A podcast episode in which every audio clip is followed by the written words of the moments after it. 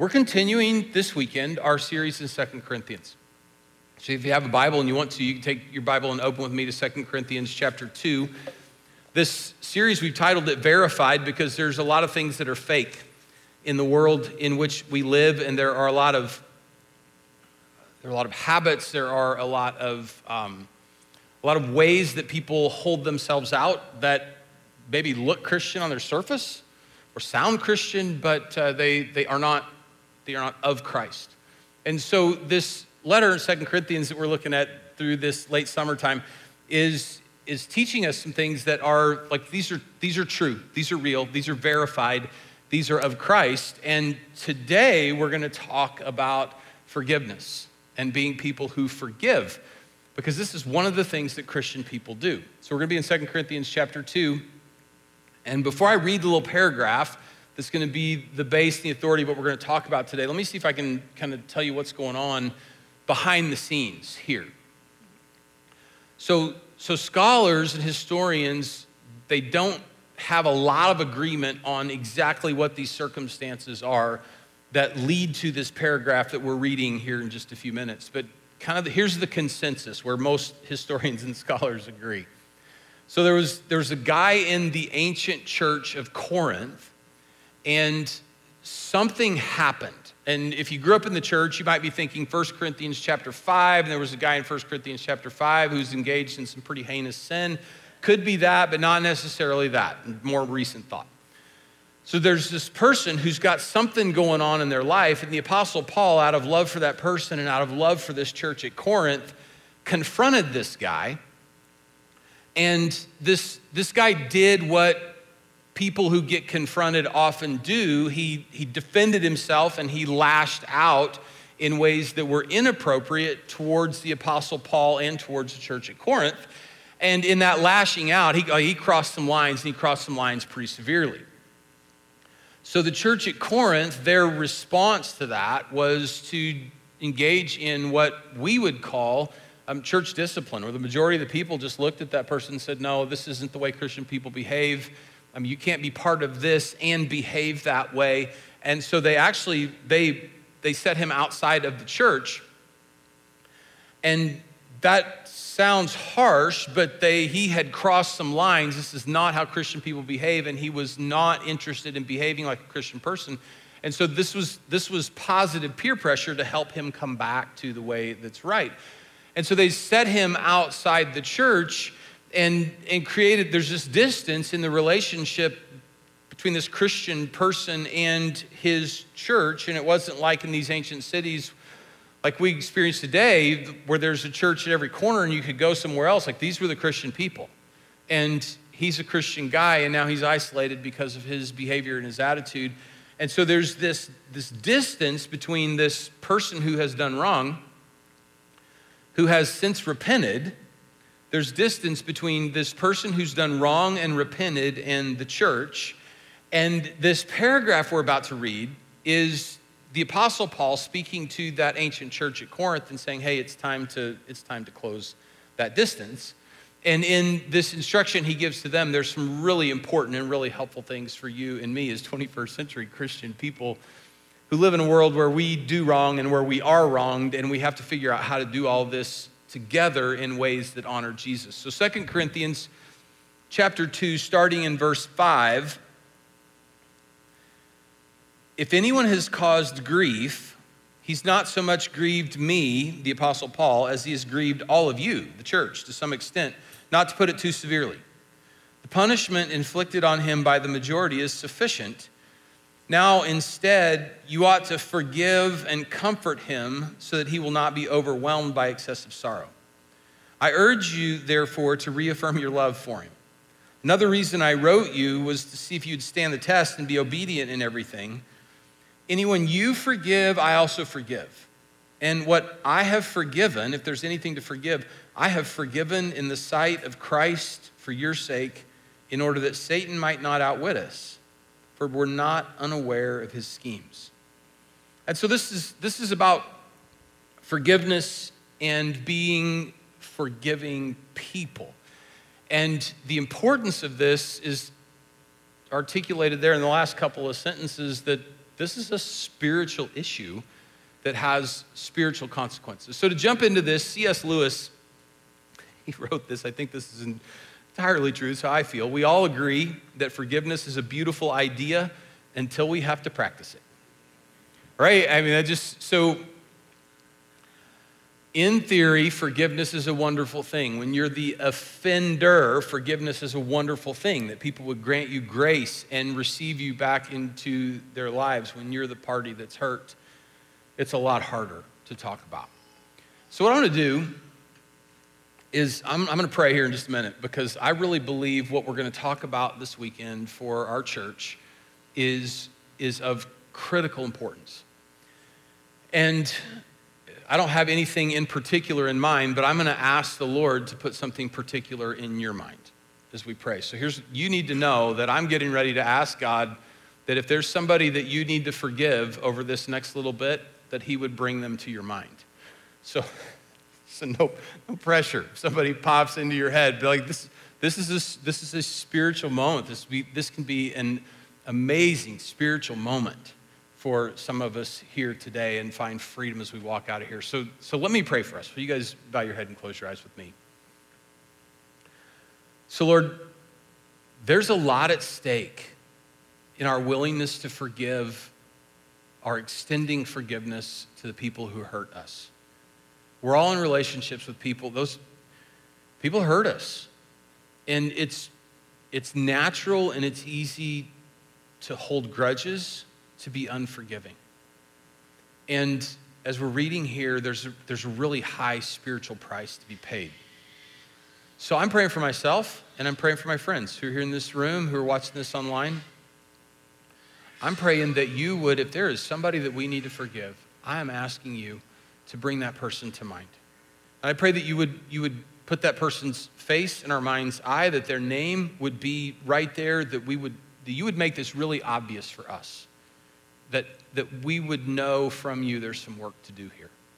And we're really grateful that you're going to do that this next little bit. So, Jesus, we pray these things. It's for your honor, for your glory, for the good of your name. Amen. All right, so forgiveness is a beautiful idea until we have to practice it. I'm going to give you five statements about forgiveness that I think will be helpful in this next little bit as we engage in this practice of forgiveness. This first one um, Satan will devour those who won't forgive. So let's just jump right into it, right? Spiritually, Satan will devour people who won't forgive. These words are written to a church about forgiving a person who has offended them as a group, but it rings true for us as individuals today.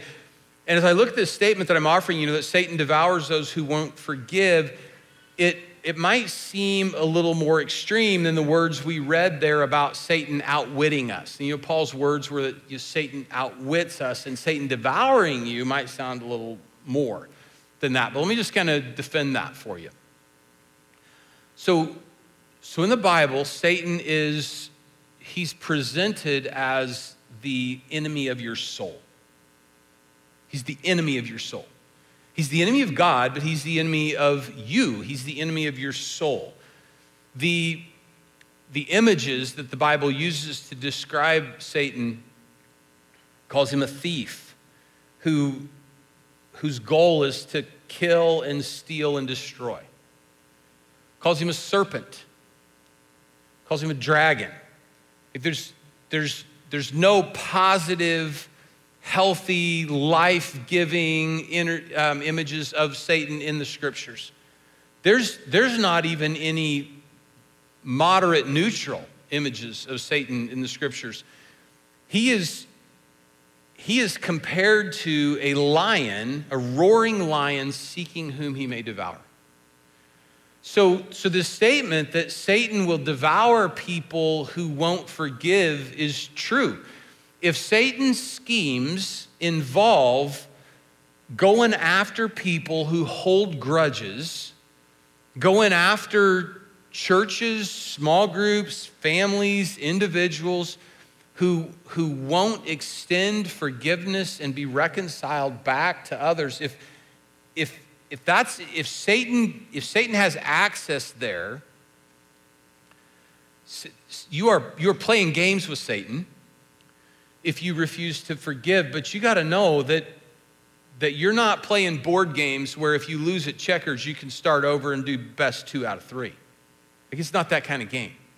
This is, this is Discovery Channel with the antelope who zigs when they should have zagged, and now the lion's on their back. Kind of, this is that's the kind of stuff we're talking about here. That Satan, the roaring lion, prowling, looking for whom he may devour, he, he schemes and traffics in unforgiveness.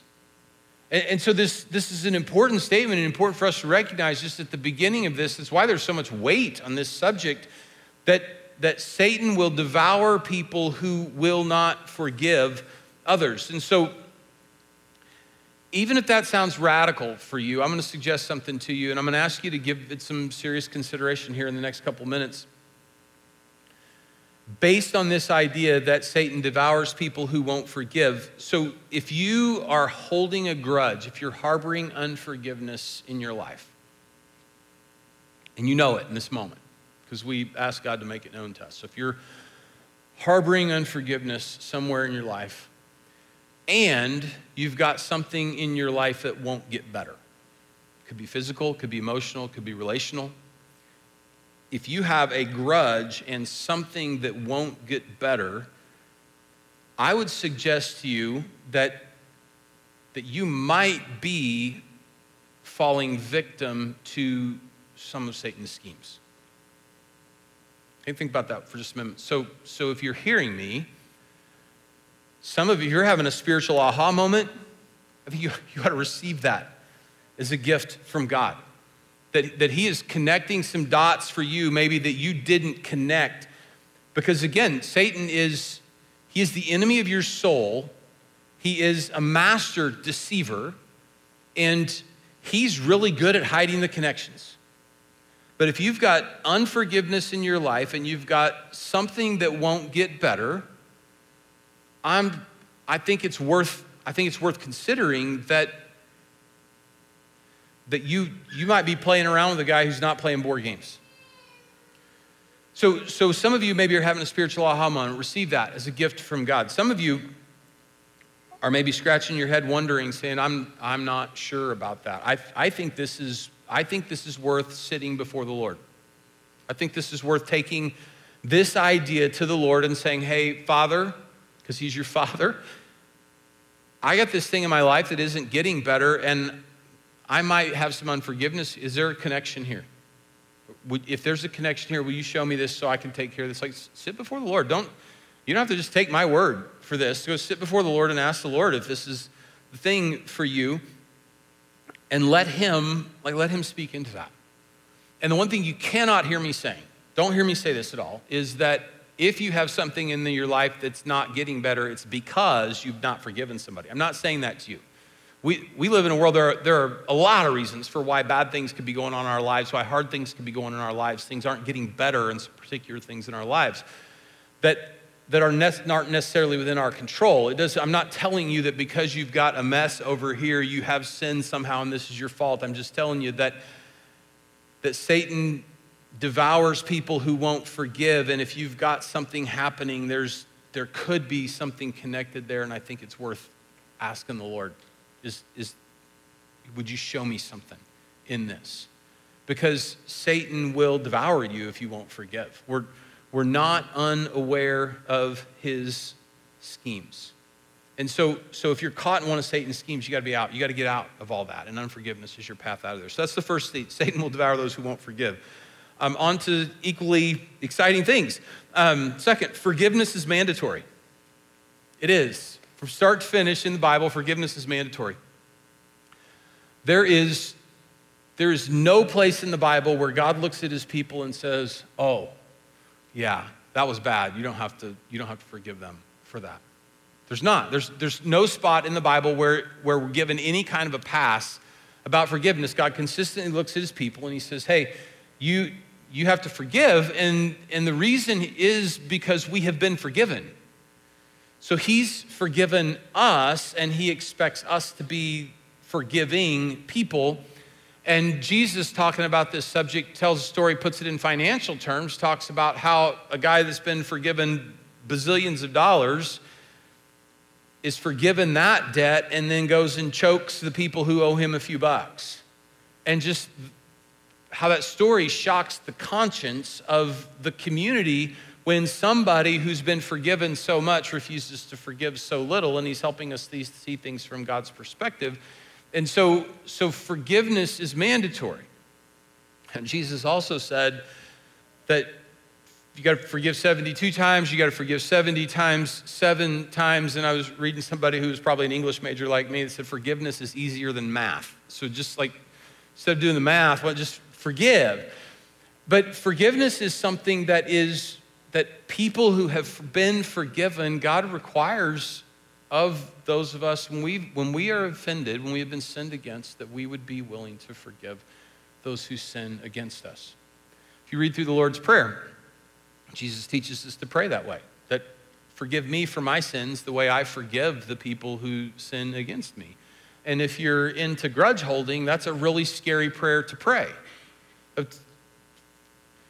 So, so there's, this, there's this Christian mandate for us to be people who forgive those who sin against us. So forgiveness is mandatory.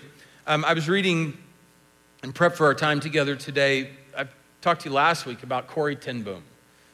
Um, Corrie ten Boom was writing on this subject of forgiveness, and she was a prisoner in Nazi concentration camps. And she wrote about a time when she was struggling to forgive somebody who had wronged her. And if I remember the story correctly, she was struggling to forgive one of the prison guards at the prison camp that had held her, had mistreated her, had mistreated her friends. Not a small thing. And so, so this is what she writes. She said that she'd been rehashing the incident. She couldn't sleep. She asked God for help. So God's help came in the form of a kindly Lutheran pastor to whom I confessed my failure after two sleepless weeks. Up in the church tower, the pastor said, nodding out the window, is a bell which is rung by pulling on a rope. Do you know what? After the sexton lets go of the rope, the bell keeps on swinging. First ding, then dong, slower and slower until there's a final dong and it stops. I believe the same thing's true of forgiveness. When we forgive, we take our hand off the rope. But if we've been tugging at our grievances for a long time, we mustn't be surprised if the old angry thoughts keep coming for a while. They're just the ding dongs of the old bell slowing down. And then Corrie writes, and so it proved to be. There were a few more midnight reverberations, a couple of dings when the subject came up in my conversations. But the force, which was my willingness in the matter, had gone out of them. They came less and less often. and At the last, stopped altogether. And she says, we can trust God not only above our emotions, but also above our thoughts. So, not only is forgiveness mandatory, here's a beautiful statement for us forgiveness is possible. It's spiritually possible that God makes forgiveness possible for us, empowering us to do it. He doesn't just say, hey, y'all, forgive each other. He, he allows us, He gives us the spiritual resources we need be people who forgive other people. Right? So Satan devours those who refuse to forgive. Forgiveness is mandatory. Third thing, restoration should be connected to repentance. Forgiveness is mandatory, restoration is connected to repentance. So let's just remember behind the scenes, this guy had wronged Paul in a really big way.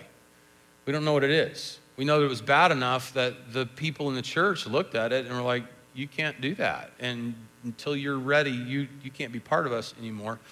He wronged Paul in a really big way. And then he, he acknowledged his wrong and he repented and he, he, he seriously repented. He really repented. And the point of this little paragraph is like, hey, he was wrong. He's repented. Restore him back and love him. And this idea of restoration, restoration is connected to repentance. And as I was, as I was staring at that sentence, I had, I had three things, and these are they're rela- sort of related, but I can't figure out how to make them like you know all just groove together. So I'm just going to give them to you. So this on this restoration being connected to repentance idea. So, so we hear this, and if you've been wronged and if there's a piece of you that's still holding on to that, you've been waiting for this sentence, right? Because the, the big fear of forgiveness is that I'm going to have to maybe let somebody who's wronged me in really big ways back into my life. So, so I think if that's you, you've got to think about these first couple things. The first, the first thing that came to my mind is that some of us use the repentance thing as a weapon against the person who hurt us, as a way to hurt them back. And here's what I'm thinking in that. And I've, I've seen this, just as a pastor, I've seen this more in marriages than anywhere else. We have one spouse wrong another spouse, and the wronged spouse sets up this whole thing, set of hoops that the other spouse has to jump through in the name of repentance. And it's and the, the, the, hoops aren't necessarily inappropriate, it's the spirit of the person setting up the hoops. And it's, this isn't about repentance, this is about you getting your pound of flesh. You're, you're, not, you're not worried about whether they've repented or not. You're using this idea of repentance before you'll let them back into your life. You've weaponized that idea and, and so we can't weaponize repentance. We can't take this idea of somebody they've hurt us really bad, and I know that I can't hold a grudge against them, and I know that I shouldn't hurt them like they hurt me. But in the church, I've been given this repentance thing, and I'm, I'm going to turn that into the weapon to make sure that I get my pound of flesh in this scenario. So, so restoration is connected to repentance, but but we, as people who need to forgive, lest we fall victim to Satan's schemes, we can't weaponize repentance. That's the first thing. Second thing that we do with repentance, um, some of us use repentance as an excuse to not forgive. Like somebody's not sorry enough. They're not sorry. They're not sorry enough. I'm, so I'm not going to forgive them. So I was talking to Marie about this and um, before I came to church, and, and she was reminded of a scenario from one of our kids' childhood. So, um, one of our boys was in fourth grade. It's a, it's a, I wish I could tell you the whole story, but I don't have his permission. So, um, fourth grade, he and some of his buddies, they messed with a project that some grown-ups had done at their school. And they were fourth graders. So, you know, nine, ten years old, and they're knuckleheads, and it was out there. And it, like, like, I would have messed with it as a grown up. But it, so, so they messed with this thing, and then the grown ups at school got mad, and they're like, Who did it? And they all raised their hand and they said, We did it. We didn't know it was bad. And like, well, you should have known it was bad, but they're 10, you know, or nine, and they're boys, and they didn't know. And, and so part of their punishment was to have to write a, an apology to the people who'd done the project. And I, Marie reminded me, she said, remember they sent his, they sent his apology note home because it wasn't long enough. and Marie's like, she said, I probably need to listen to this sermon because as a mom, like Mama Bear in that moment. But, you know, that's a, we, we laugh and it's a head scratcher sometimes for us, but people do that.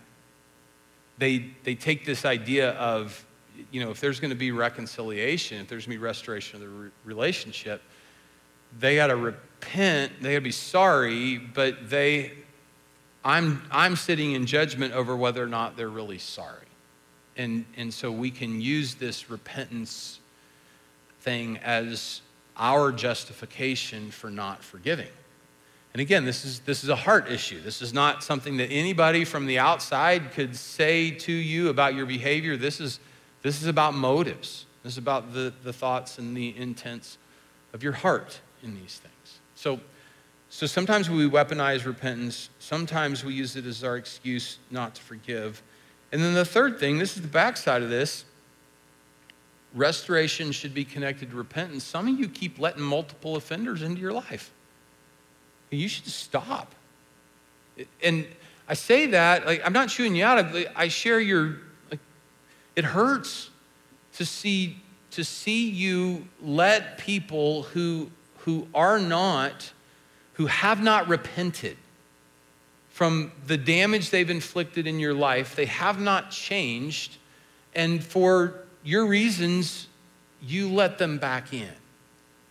And so I just wanted to say that with those first two things, I got to say this third one repentance has to precede restoration. And some of y'all have been letting people back into your lives before they've repented, and they are, they are repeat offenders to you. And so, so hold on to this that until repentance has happened, until a person has they have understood what they did, that it was wrong. They have acknowledged that it is wrong and they are going a different direction. Don't let them back in. Don't, don't let them back in. Boundaries between you and them because they're bringing Satan's stuff into your life. And so it is okay to look at somebody who will not, has not repented and say, I'm forgiving you. I'm not demanding a pound of flesh. So I'm forgiving you, but you can't, you can't come back into this relationship until you're safe. And so, so repentance should be connected to restoration. Repentance has to precede restoration. And you got to check your heart on why you're looking at that repentance thing and saying no to other people. So, so repentance should precede restoration. Here's the fourth thing grudge holding hurts everybody involved. It hurts everybody involved.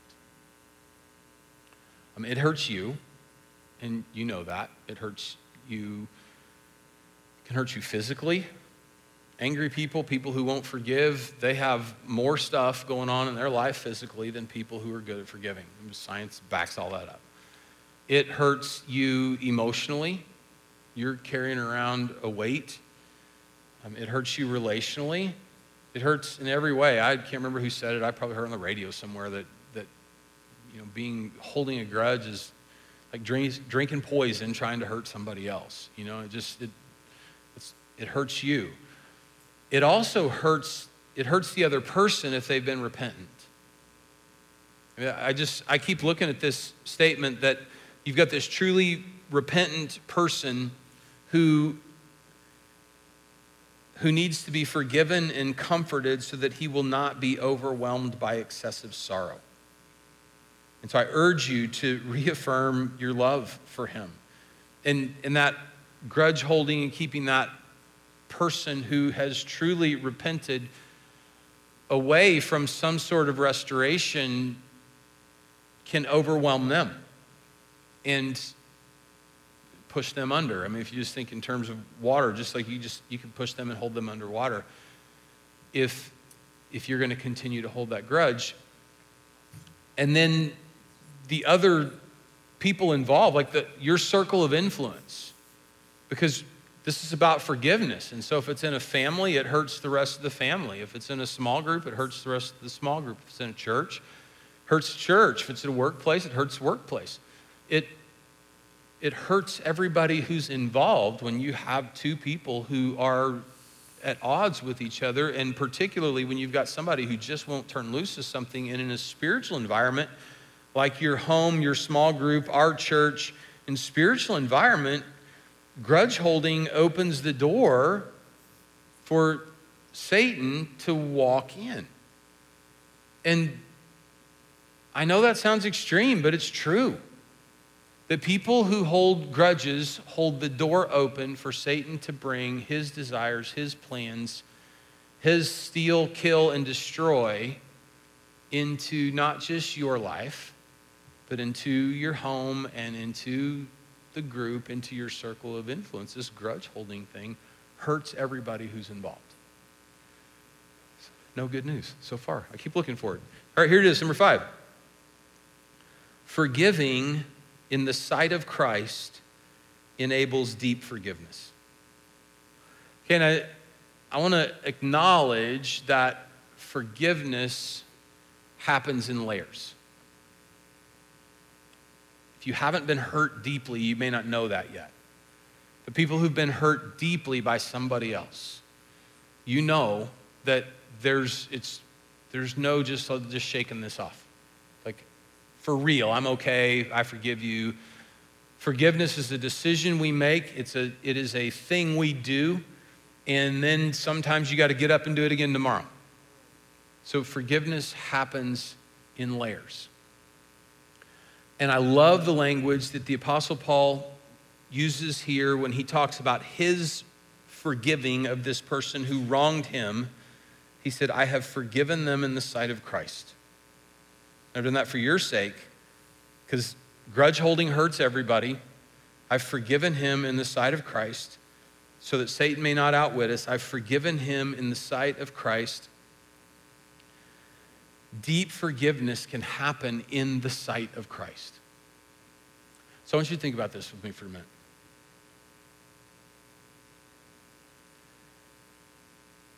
So you've, you've got this grudge.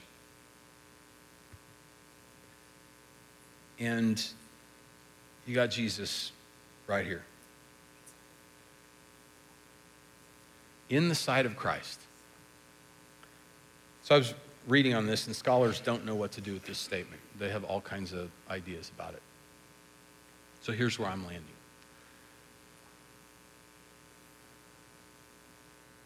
The Lord Jesus,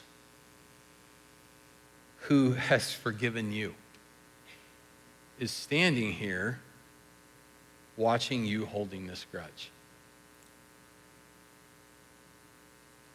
So, in your mind, what's the look on his face?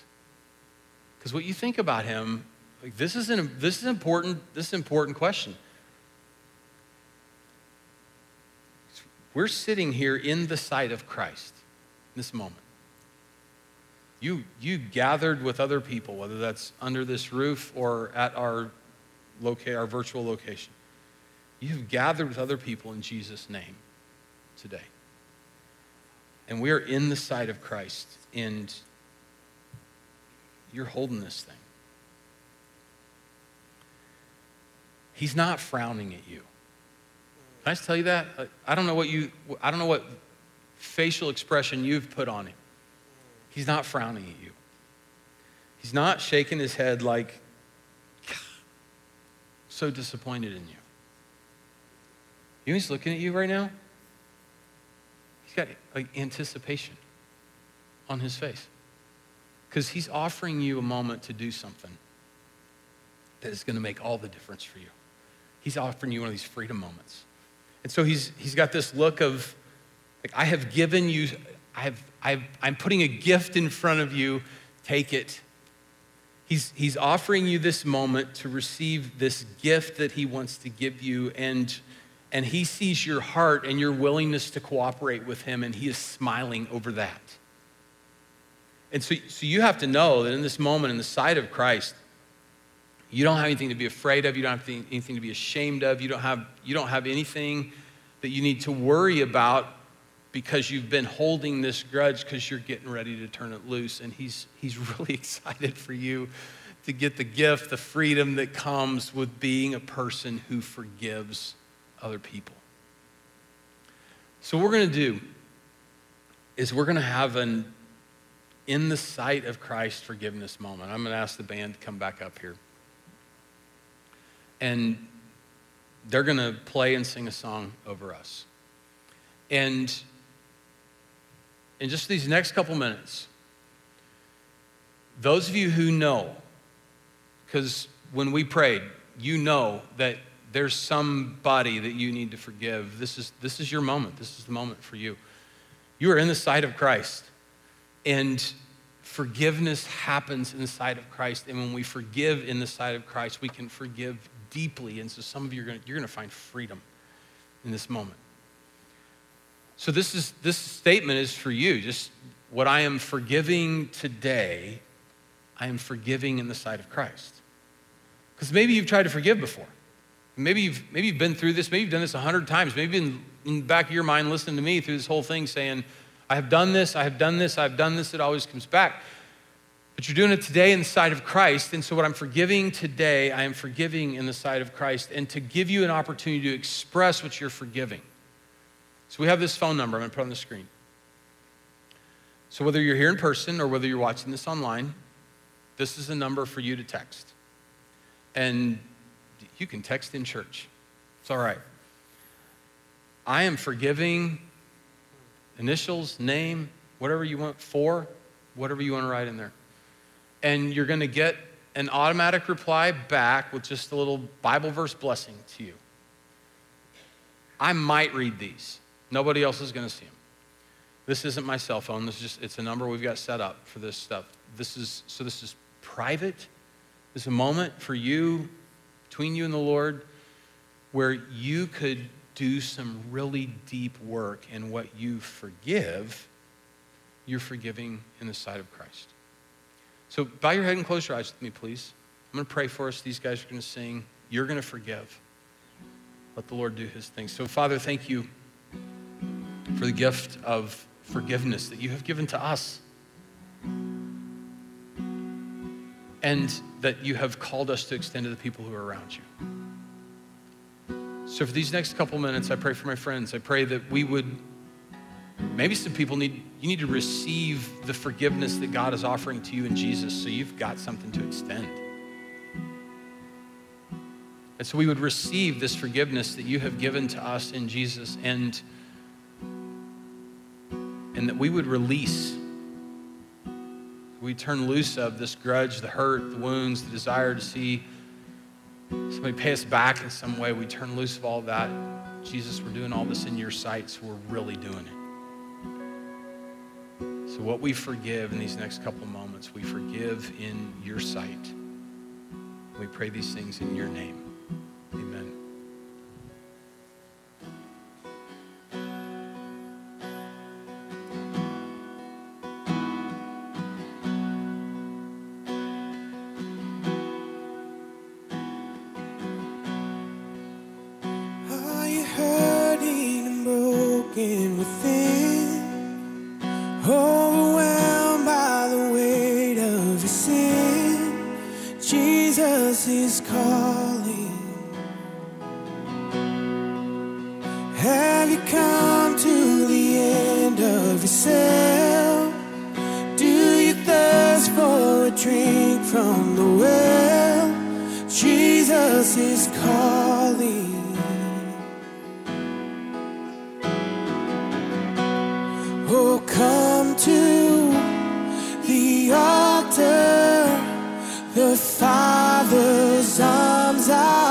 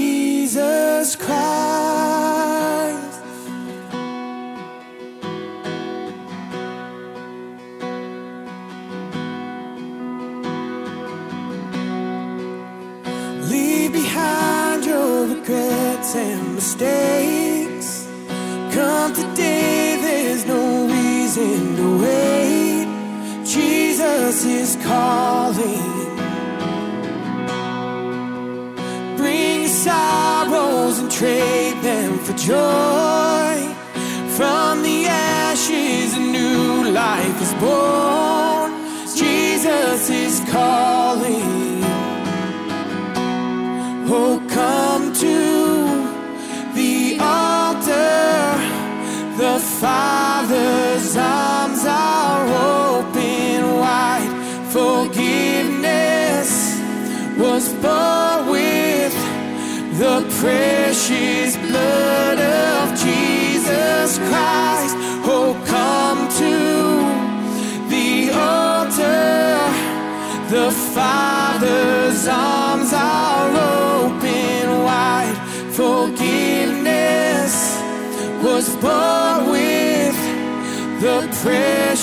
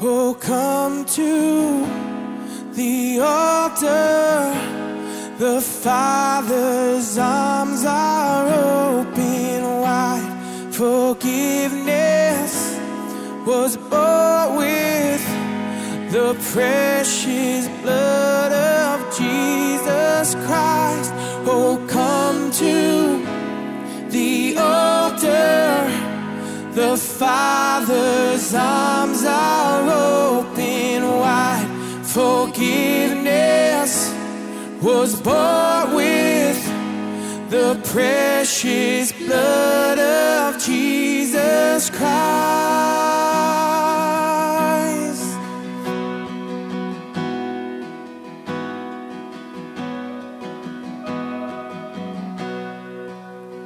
Bear your cross as you wait for the crown. Tell the world of the treasure you found.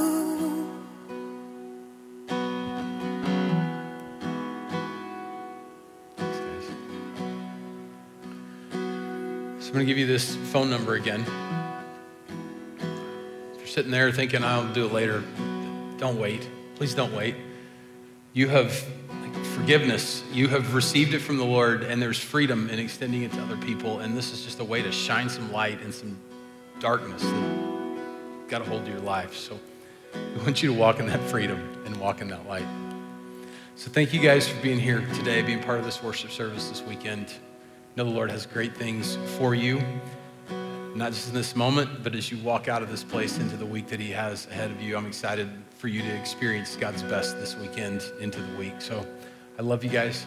Have a great rest of your weekend. We'll see you next week.